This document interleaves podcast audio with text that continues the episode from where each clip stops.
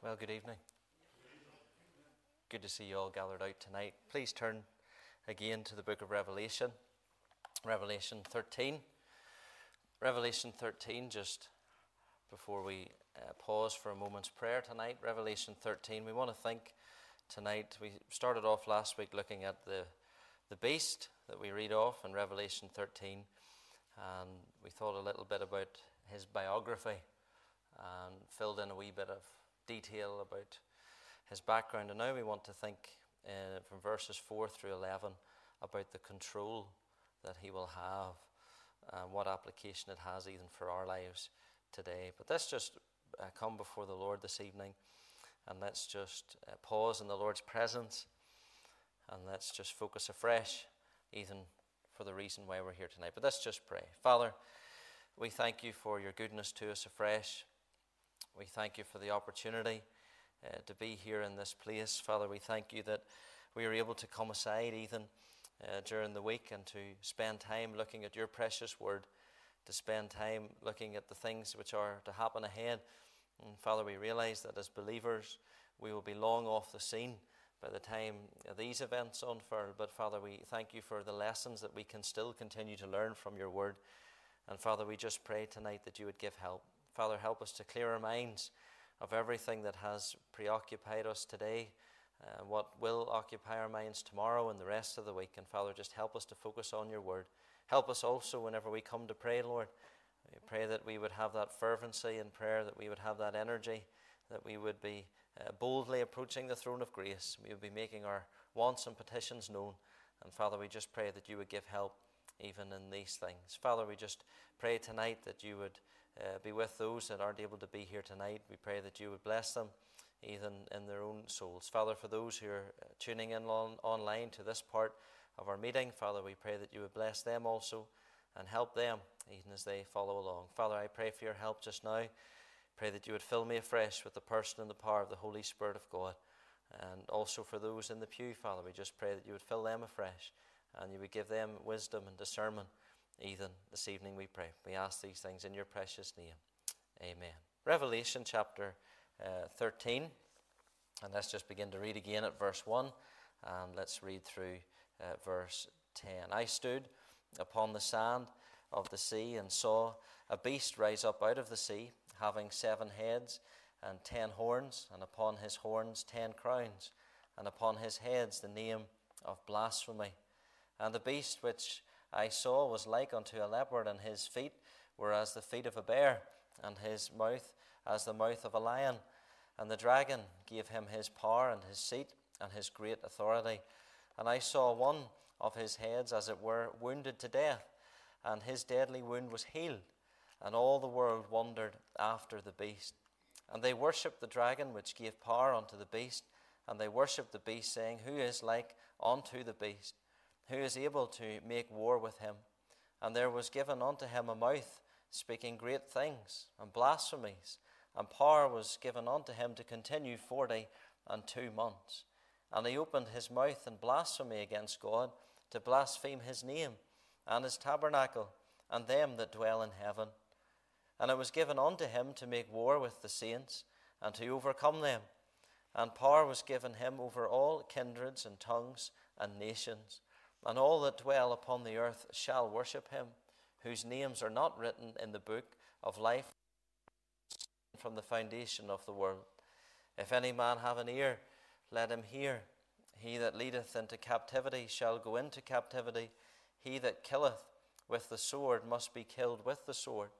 Here is the patience and the faith of the saints. Amen. We'll end it there at verse 10. Last week, very briefly, we thought about uh, the delivery of the beast in verse 1, where this uh, character came from, and then we thought a little bit about the description of the beast in the next two verses. And we thought a little bit about how he would have the attributes of Satan, his father, if you like. We also thought about how he would have the attributes of his family in verse 2. And we thought about all the different uh, kingdoms and different things pertaining to that.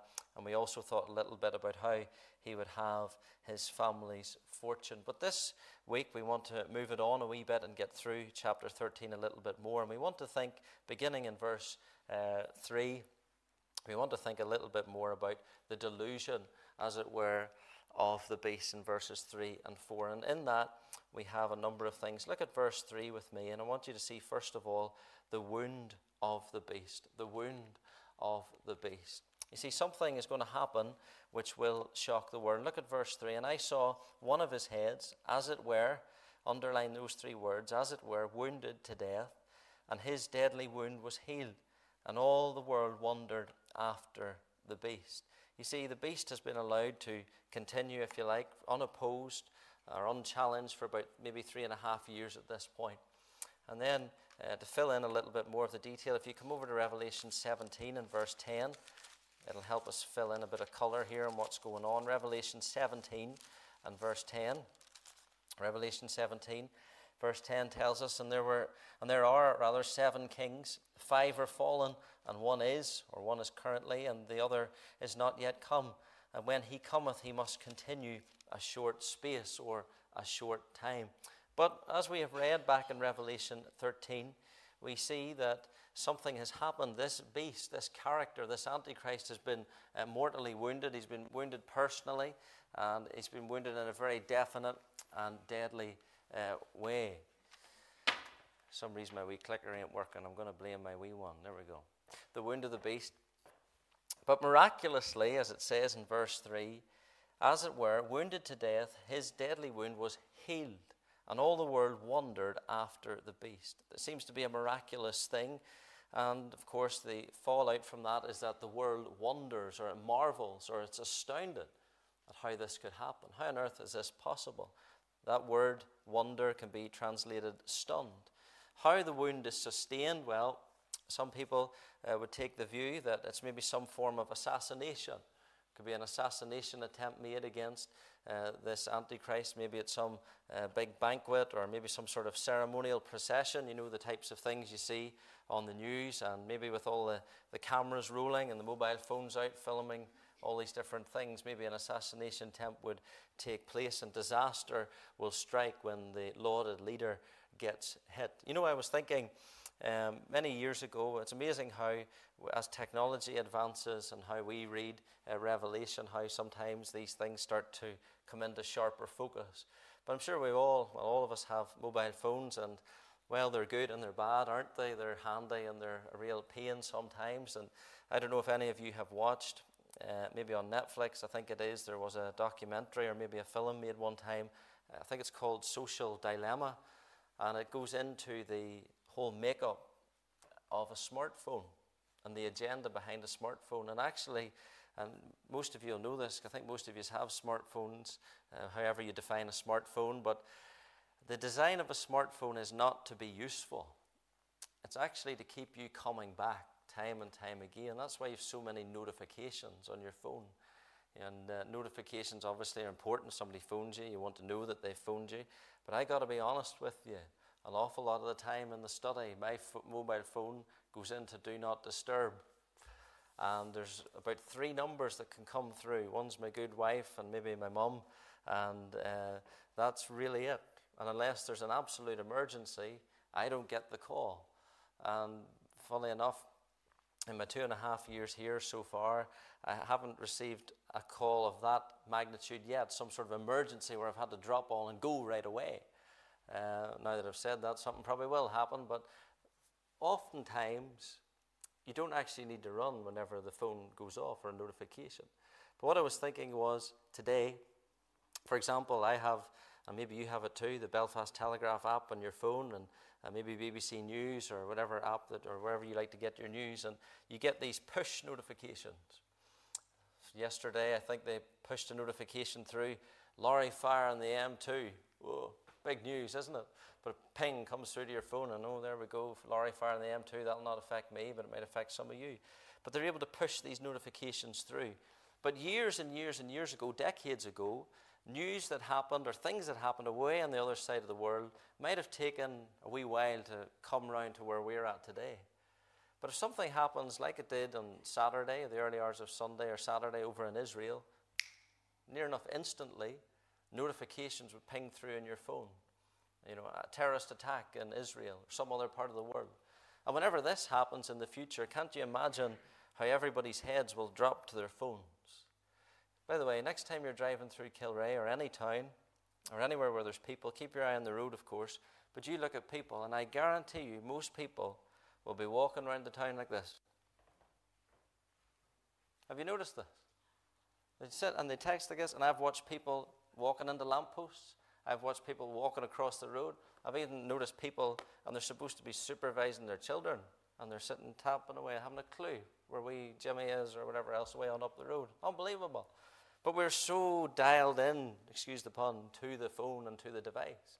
But what a moment that will be whenever that notification goes out that this, as we will see, this revered, this uh, wonderful leader that has come up to solve all the world's problems has been attacked, and how people will react. Maybe it'll be an assassination.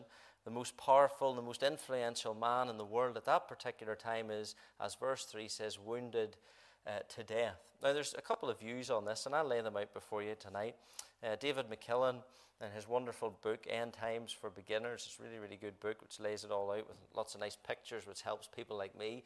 And he says this it's a hard question and one on which many of the Bible scholars have been uh, divided down through the years. There's two main points of view, assuming that we're talking about a person, and I would hold to that that it is a person. The first view is this that the assassination of the beast or the Antichrist is staged. It's staged. It's what uh, the military would call a false flag operation. A false flag operation is basically where uh, one side carries out an attack that looks like it's on itself in order to give them the premise to go and attack another nation. They'll blame it on somebody else. You want to know what a false flag attack looks like? If you ever have toddlers in the house, they happen all the time. Because one toddler will do something to the other one and then blame the other one, even though they might have done it themselves, to get the other one into trouble. I may or may not have done that as a child with a varying degree of success. Maybe that's why my sister lives in another country now, as opposed to living near me. But that's what a false flag uh, attack is like. That's the first view. The idea is he's wounded, yes, and it looks horrendous, but he isn't killed. And then whenever he comes back, uh, like God like, if you like, if he comes back, it makes him appear more uh, wonderful, and the story then is able to be spun by the media that he has come back from the dead. The second view is that the beast is really assassinated, is really wiped out unto death, and he truly does die, but that God uh, somehow permits him to come back, maybe out of the abyss in chapter 11 and verse 7. Uh, and then that he is the beast that was and is not, even he is the eighth. We just read that in chapter 17 and verse 10 through 11. Another commentator, Mark Hitchcock, he's very uh, eminent in these matters, and he writes, he, I believe the Antichrist will truly die and come back to life in a striking parody of the death and resurrection of Jesus Christ. I think I mentioned last week about how Satan, at his core, is an impostor. He's an imitator, he's a counterfeiter. And I made the point that it's wonderful as believers, is it not, to, to know the genuine article. We know the real deal. We know the real Lord Jesus Christ. And at his heart, Satan is a counter feeder. He's always trying to copy and to uh, come on his own. So that was just a few of the views. But not only is there the wound of the beast, but then there's the wonder after the beast. Look at the latter half of verse 3 with me. His deadly wound was healed, and all the world wondered after the beast. You see, regardless of those views that I've just given you, uh, you can take whatever one you would like. I'll not fall out with you about it. But regardless of whatever view you take, whether it was staged and he wasn't as wounded as appeared, or whether he genuinely is killed and comes back, what happens? The most important thing here to understand is all the world wondered after the beast. In other words, it gives him that credibility that he is so desirous of, that he needs. And his delusion is able to continue. Now, I know none of you here tonight will be old enough to remember the assassination of John F. Kennedy, 1963. Maybe some of you are. I'll not. There was a few nodding at me. Dear me, I didn't think you were that bad. But anyway, 1963, and we've all. I've watched countless documentaries on it and read books about it and all the rest of it. Uh, you're beginning to wonder about the sort of books that I read, aren't you? This boy's a bit strange. We love to read all these different things. And anybody looking at that footage or even reading the book will have been no doubt the terrible atrocity that happened to JFK on that day. But can you imagine if John F. Kennedy, President Kennedy, had walked out of Dallas Hospital a number of hours after being shot in the head like that. Can you imagine what the world would have been like even back then? That's the idea. That's the sort of thing that will happen here in verse 3. The world would have been at JFK's feet in a matter of moments. They wouldn't have been able to believe what was occurring. And as the world will look on in the future at this, this beast will be assassinated, or as I think would take the line, as verse 3 says, as it were, wounded to death. I think that's very important. It gives the idea the text implies it looks like an assassination. There is that little alert built into the text, is there not?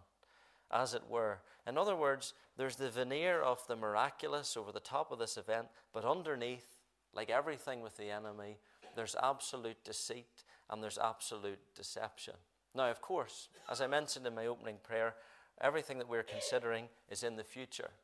Everything that we're considering here, the believer, uh, as we are here, will not have a part of it because we'll have been raptured, we'll have been caught up. But there is an application for us here tonight. Why is that? Well, as I've just said, as it were, that little phrase, there will be that veneer of the miraculous, but underneath there's a lot of deception. And you know, that is a wonderful picture of so much that goes on today, even in our land and our society. There is that thin veneer of what looks like legitimacy and truth, and it looks like it's okay. But if you get in below, if you drill down below, you'll realize that it's desperately wicked and it's very, very dangerous. See, the Antichrist will have that worldwide appeal. He will have all the charm. He'll have all those different things. And the devil's always wanted to imitate God. And he'll try to counterfeit all that God uh, was and is and will be. But I don't think we've ever witnessed in our day and generation, and some of you are a little bit more life experienced than me, and I'm sure as you look back to whenever you were uh, maybe growing up and as a teenager and as a young person, 20s, 30s, and as you, as you have uh, matured in this life and you have watched the trajectory of this society not improve, maybe improve economically and standards of living, that sort of thing, yes, but morally and spiritually, I don't think anybody could seriously argue that things have improved. We all know where this society is heading. But I also don't think, and you can uh, agree with me or not, I don't think we've ever witnessed such spiritual deception amongst believers in our society today. Now, I'm not talking about you good folks in front of me because you're all switched on. You've all got a bit of discernment. But you look around today and you see, and I see some of the things that some believers, again, not, not you folks, but some of the things that some believers allow into their lives, they allow into their homes, and they allow their children do, absolutely astounds me. Absolutely astounds me. You know, it's coming up, and it's nearly time for my annual rant about Halloween, and I always enjoy that one. But I cannot believe each and every year it just seems to get more and more prominent and more and more uh, acceptable. Mean, you get parents who see no harm in a bit of trick or treating and anything like that. And my response is the very dignified, how stupid can you get? I mean that. Letting your children get uh, numbed and desensitized to that sort of thing. See, the enemy is so charming. He's able to sell a good time better than anyone out there. He'll play in your emotions. Oh, just let the wee children do it. And all the while, you're opening up your children and you're exposing them to demonic practices. That's what, it, that's what it's all about, at the root cause. But move off Halloween, because I want to get to at least verse 10 tonight. But we move off Halloween, and there's all sorts of weird and wonderful things about today. A lot of things about yoga and meditation, and the new buzzword nowadays is mindfulness.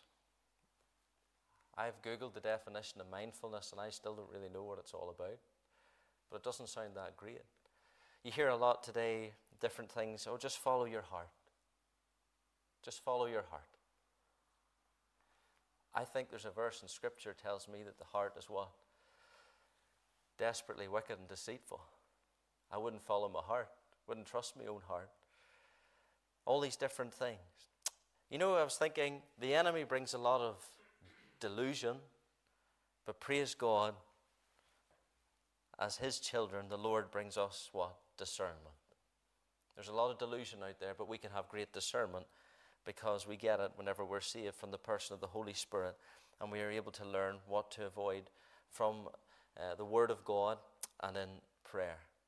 Deception is a desperate thing. We need discernment so much in these days. But the second thing that I want to leave with you is not only the delusion of the beast, but then there is the drive of the beast. What's the beast's motivation? What really drives him? And what drives people to him? Well, look at verse 4 with me uh, a wee bit this evening. And they worshipped the dragon, which gave power unto the beast, and they worshipped the beast, saying, Who is like unto the beast? Who is able to make war with him? You see, the first thing that I want you to see here, very simply, is the worship of the beast. Look at verse 4. They worship the beast. Remember, the, the beast wants to, if you like, deify uh, Satan. He wants people to worship Satan. That's the ultimate aim. Do you know, I read something today which maybe shouldn't shock me as much as it did, but this is from the, the Daily Telegraph. So this isn't uh, something obscure or some strange source. This is from the Daily Telegraph. And it said this uh, Britain see, there's the headline Britain sees surge in Satanism and devil worship. Satanism and devil worship is on the rise in Britain, according to census data released by the Office of National Statistics this week. The 2021 census, carried out uh, once every 10 years, includes a voluntary question on religion. Among its findings was this that over a 10 year period, the number of Satanists increased from around 2,000 to over 5,000. It also revealed that a total of 15 babies were given the name Lucifer last year. Not mad. I don't know what that percentage increase is. I think it's about 153% or so, 167% increase in 10 years, and that's already two years out of date. And that's a voluntary question on religion. I would, I would reckon that most people who pertain to that worldview wouldn't put it on paper. But that's the sort of thing that's going on. That's the sort of thing that's increasing. Uh, Benjamin Netanyahu, uh, the Israeli Prime Minister, spoke in the last number of days, and somebody asked him a question What's the difference between Hamas and ISIS? And he described them. Maybe you heard this too. And he sort of discounted it, and he says, Well, they're two branches of the same tree. I thought that was a brilliant uh, metaphor. But you know what? That's actually a perfect metaphor for all false religion and all the systems of the world that are not Christ. Why? They're all branches of the same tree. People who pertain to false religion or no religion, or they're into the occult or spiritualism or whatever ism you like, if it isn't faith in Christ alone, it's a branch of the same tree, and that tree of deception being Satan itself. No wonder as we accelerate towards this time in Revelation 13, do we not see an explosion in this sort of thinking? Less and less people identifying as Christian and even that uh, definition of the word Christian is very loose. I'm not even sure what, what a Christian is anymore by the, by the definition that they give it. But is it any wonder that we see, and we will see, a continued acceleration towards this sort of thing, even in the future? There's the worship of the beast, but then look at verses 5 and 6. I want you to see the words of the beast. The words of the beast. And there was given unto him, verse 5, a mouth speaking great things and blasphemies, and power was given unto him to continue forty and two months. And he opened his mouth in blasphemy against God, to blaspheme his name and his tabernacle, and them that dwell in heaven. See, I've already mentioned that he's coming uh, to try and defy the Savior. How does he do that? He's a blasphemer. He can't touch God himself, uh, physically, so to speak. So the, the beast is reduced to name calling. And he'll blaspheme. He'll say things that have never uh, been said before, and with uh, a wonderful eloquence, he'll be able to try and turn people away from Christ Jesus and onto his own way of thinking. You know, the, this world and world history, you, you, know any sort of history at all, you'll know this world has had some incredible, uh, charismatic speakers people who are able to sway a nation, both good and bad, uh, coming along at the right time. You can think of good examples like uh, Sir Winston Churchill and different things, and you can listen back to some of his speeches. And certainly at that time in the nation, they were very useful and they really stirred up the nation in a good way and they went well. You flip that right over to Nazi Germany, and there was another uh, very charismatic speaker who dragged an awful lot of people along with him, an entire nation, of course, Adolf Hitler. But whenever you think of the beast, you have to think of somebody who has all the ability and the charisma of all those great orators of the past rolled into one. This world will never have ever heard somebody like the Antichrist when he goes to speak, and people will follow along. He maybe have spent years studying uh, politics and oratory and all those different things. He'll have wonderful negotiating skills. He'll be able to have a magnetic personality, that speaking ability. He'll have charming good looks. It'll make him irresistible to the masses. He'll have political genius. He'll have wonderful diplomacy. He'll have just the right, clever leadership. And he'll be able to figure out all those political systems that we thought of last week and he'll be able to come up with a lovely new administration, and people will just fall for it. He'll be the world's greatest salesman. It's been said that people don't really know what they want until they're shown it. Well, he'll be able to lay out a perfect plan for world government, and he'll make it sound so wonderful.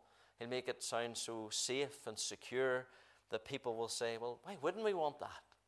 That's the solution, of course and it'll all be sold with safety and security and prosperity and economic freedom, and people will just all fall into line and they'll go for it. An amazing, amazing time. But then there'll be that ultimate blasphemy when he comes to the temple of God. Look at verse 6. It says, And he opened his mouth and blasphemy against God to blaspheme his name and his tabernacle and them that dwell in heaven. Terrible moment of blasphemy when he comes to that temple, presents himself as God. Never forget the little uh, prefix anti simply means against or instead of. And the Antichrist is, yes, against Christ and all that he stands for, but it's also instead of. He's always trying to replace Christ with himself. He's always trying to engineer a situation where he gets in before Christ, as it were the worship of the beast, then the words of the beast. But look at this there's the war of the beast in verses 7 through 10. The war of the beast. First of all, look at verse 7. I want you to see an attempt of the destruction of the saints. Look at verse 7. And it was given unto him to make war with the saints and to overcome them. And power was given him over all kindreds and tongues and nations. You see, the Antichrist wants to stamp out, eliminate, eradicate every belief in the one true God. That's his agenda. And true believers are going to face a horrible uh, torture and a horrible death, and they will be uh, beheaded for the very cause of Christ. But then, if you look again at verse 7, there's something else that we mustn't miss. And it was given unto him to make war with the saints and to overcome them and power was given him over all kindreds and tongues and nations. I want you to see not only the destruction of the saints, but there is a domination of society. The domination of society. You see, the beast will have global control. We thought about this last week a little bit of how on the national uh, front and on the international front there's different regions. We thought about the Club of Rome and you can also put in there the United Nations or the European Union or NAFTA, the North American Free Trade Agreement, where you have Canada, uh, United States, and Mexico all coming together into one sort of political system. But I want to develop something a little bit tonight that maybe some of you have heard about and it'll help you to understand because an awful lot of the time people might come to you and say, It's impossible. It's impossible that one man or one individual would be able to control the whole thing. Sure, nations are never able to get on. Have you noticed how the media, by the way, in the last couple of days are portraying what's going on as just some ancient conflict about borders and land? They, they, oh, well, we wouldn't expect them to really know what's going on. But from an outsider's perspective, if you weren't saved and you didn't have the insight into Israel and what a special nation it is, if you didn't realize all that, you probably too would be swept along with the propaganda that's going on, even in the news today. And you wouldn't realize, and you would just think it's maybe about borders and not getting on and all the rest of it. And from your point of view, you would say, How on earth would one man be able to unite the likes of the Middle East? It's impossible. But I tell you what, are they, not, are they not crying out for such a man tonight to solve what's going on in the Middle East? Of course they are. And you may say, how on earth could society ever be dominated by one man? Well, politically, we thought about that, all those different uh, levers of government with the Club of Rome, the United Nations, the EU, and NAFTA, all those different things. Well, I want to take you and we want to think about the financial system. You see, there is, and you might see this the odd time in the newspapers. There was a headline in one of the newspapers recently the war on cash. And there is this idea goes about today, and you watch out for this. They make out that using cash is almost like a dirty thing. You know, you pay cash, so you don't have to pay your tax and all this different carry on. And you nearly would wonder sometimes is cash still a legal tender? Of course it is. Use it. You can delay this whole thing. But there is a war on against cash. You see, if you pay in cash for something, if you go to any one of the local shops here and you use cash, there's absolutely no trace of you buying whatever it is your chocolate bars and your Mars bars. And then if you do that, then you know the wife can't see that you've spent that money in the current account when she logs onto the phone. You know that's how it works. I'm just telling you. Give, I've given you some ideas now. Some of you go, oh boy, that's, that's what I'll do. I'll just start withdrawing the money, and she'll not know where I'm spending it. But if you pay in cash, that's totally untraceable. And can I tell you, government don't like that. They don't like that idea. And so, what has happened? There's been this move in the last number of years. It's really accelerated actually uh, during and post COVID. And there is a thing called CBDCs. Have I lost you yet? CBDCs. Oh, it's working now. Central bank digital currencies. Okay? Now stay with me on this. I find this interesting. Hopefully, I can put it across in an interesting way. Right. So, generally speaking, nations like the United Kingdom, America, all nations have a central bank, and that controls their currency. And up until about the 20th century, most of those currencies were linked with something of real commercial value, like gold. They're back, like you heard the gold standard. And then the paper note that you get represented the gold that was held in the nation's vaults. I don't think any country has this now. It's known as what's called a fiat currency, and the value ends up at being what you can get for it within the financial system. That's why it goes up and down. It's not linked to a real asset. And then central banks sometimes, and I love this term, the odd time then they just turn the printer on and they print off a load more money and they call it quantitative easing. Not a wonderful wee phrase for just. Now, anytime you or I want to go home and print off a few notes, you get in big trouble for it. Don't be at that, carry on.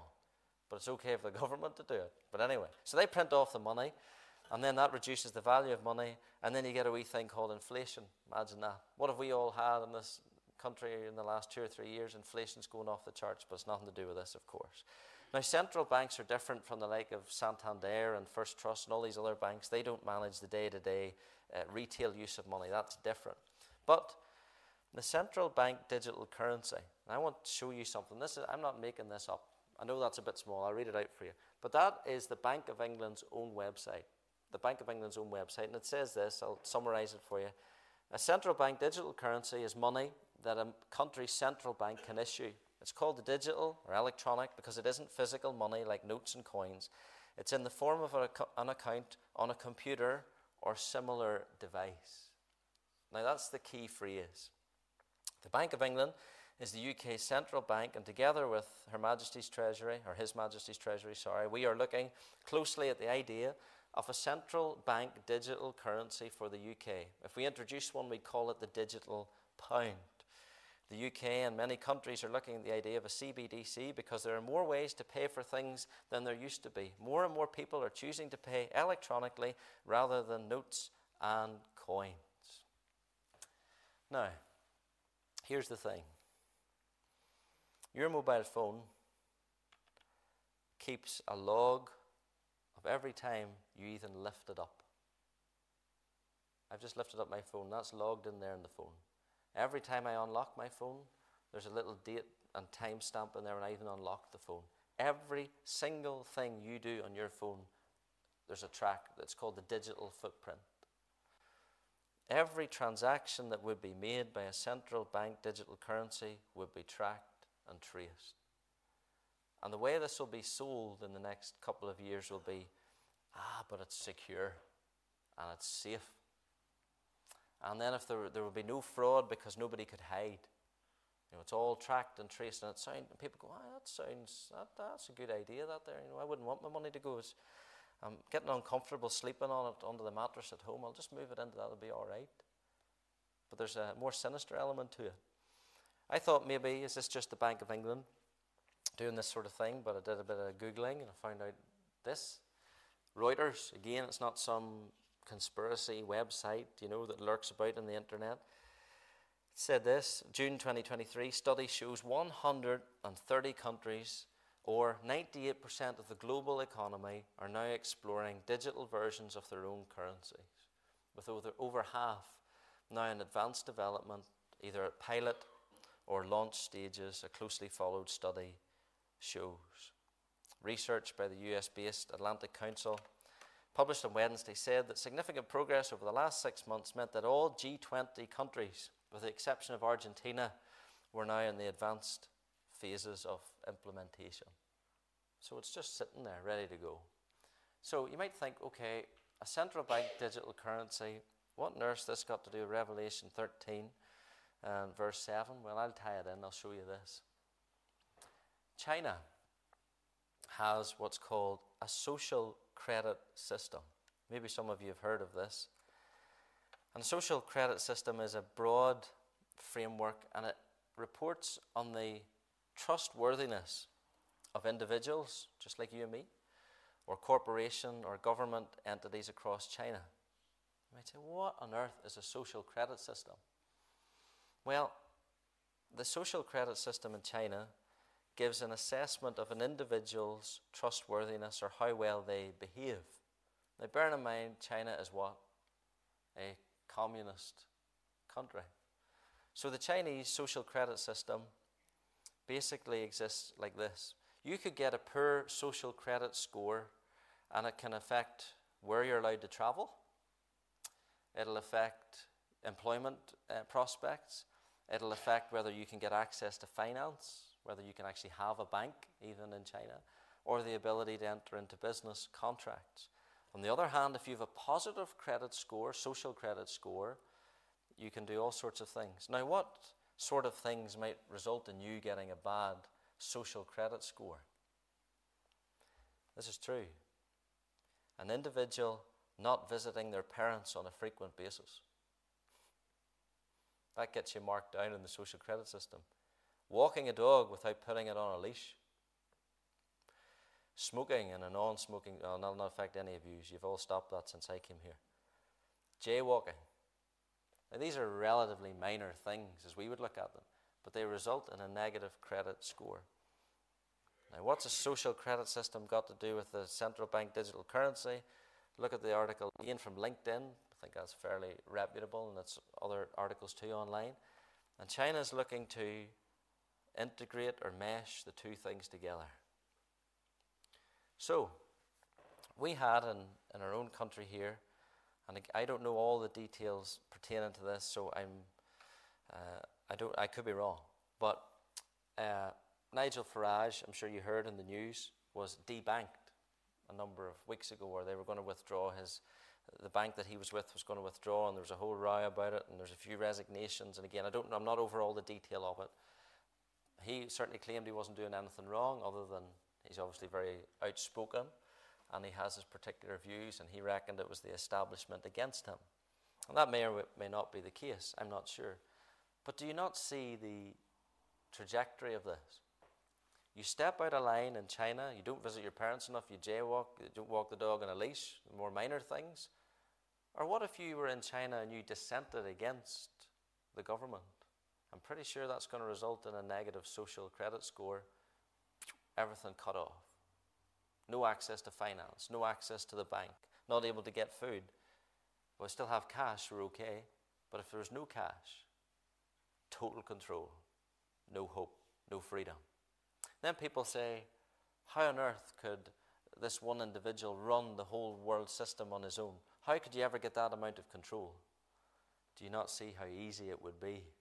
If it was all digitized and there was no more cash. And that's the trajectory of it. You remove cash, you remove freedom. You implement a digital currency, it's traceable. You integrate your social credit system, no more debate, no more stepping out of line. You can see how easy it would be to blend that together.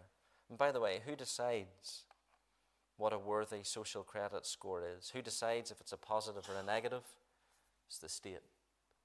It's the state. You could be blacklisted, uh, no access to money or your freedom. How easy it would be if the world financial system was all under the one digital umbrella.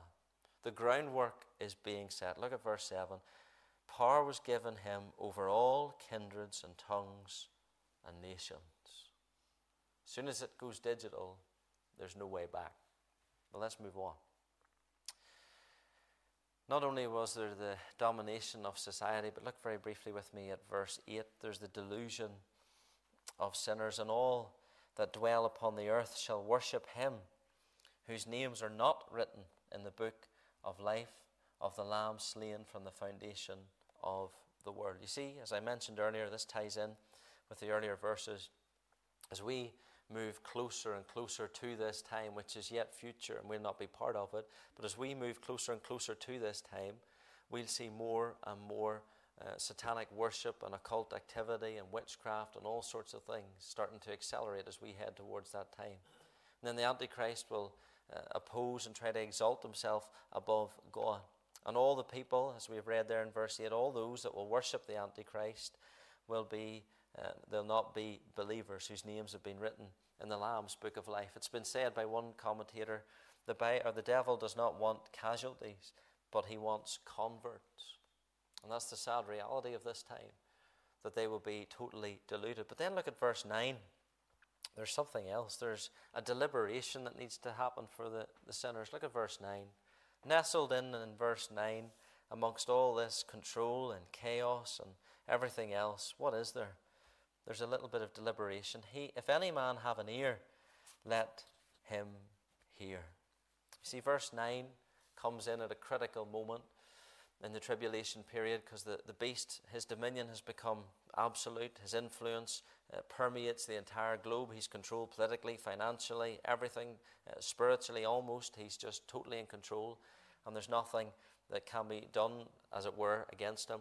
Anybody that tries to resist him, any religious people, dissidents, as it were, that try to resist him, will end up paying with their life, and we'll come to that in due course, maybe next week or the week after. We'll think about the mark of the beast. But did you notice that little phrase, if any man have an ear, let him hear? I mean, where have we heard that before?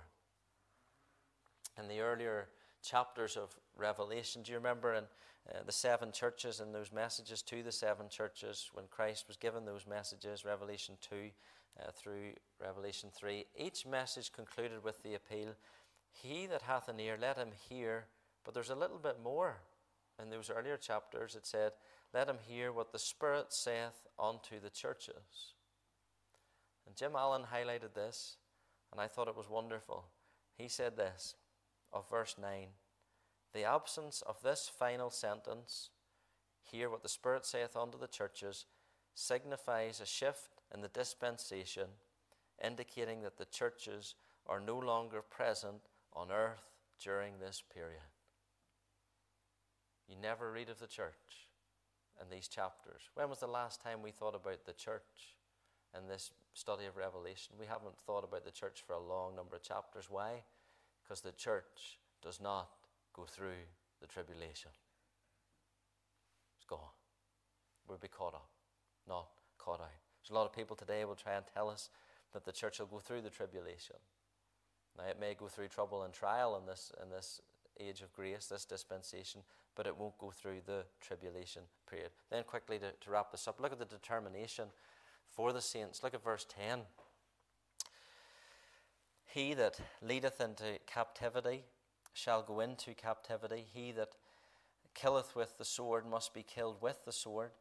Here is the patience and the faith of the saints. What's this all about? Well, this is an assurance. Charles Ryrie says this is an assurance that God will punish evildoers and sustain the faith of those who are persecuted during these days. In other words, uh, just like it's comprehensively summed up, Galatians 6 7, whatsoever a man soweth, that shall he also reap. You see, the beast has a, a hatred for Israel and believers, and he'll introduce all sorts of unjust uh, punishments, ultimately ending in death. And he'll revert, revert to all sorts of terrible things. But he either doesn't want to think about it or he doesn't know about it, but his actions will have consequences. And God is not mocked. And there's a wonderful confidence that will be given to the believers in that time because it's a divine principle that's clear for even us as believers today. That sometimes as believers we face the unjust actions of sinful men. And they're very much in the wrong, and we might be in the right, so to speak. But what do we have to do? We have to leave our case with God. We have to, as we would say, we have to leave it with the Lord. We, we cannot uh, retaliate as such. We can't take up the sword ourselves. And there's many a time we'd love to take up the sword ourselves and just sort it out ourselves in our own way, wouldn't we? But we can't do that. We have to bow to the will of God, and however painful it is, we have to allow the Lord freedom to avenge his own and be in keeping with the cry of the martyrs. That isn't an easy thing to do. Because sometimes in this life and in this world, the actions of unbelievers can really wound you, can really hurt you. And you sometimes feel, as a believer, you're a bit of a soft touch because you have to let a lot of things go in order to maintain a testimony. But as verse 10 tells us, here is the patience and the faith of the saints. It's a wonderful assurance, as Charles Ryrie said. You know, that Christ is coming and the wrongs of earth will finally be righted. Every wrong will be made right. And I can't wait for that day. It's going to be a wonderful time. The darkest hour before the dawn for a blood-stained earth is the endurance and the faith of the saints, which will stand out most clearly. Do you see the destruction of the saint? Did you see the domination of society? There's the delusion of the sinner for the sinners, deliberation for the sinner, and then the determination for the saints. I trust that God will write His word clearly upon our hearts even.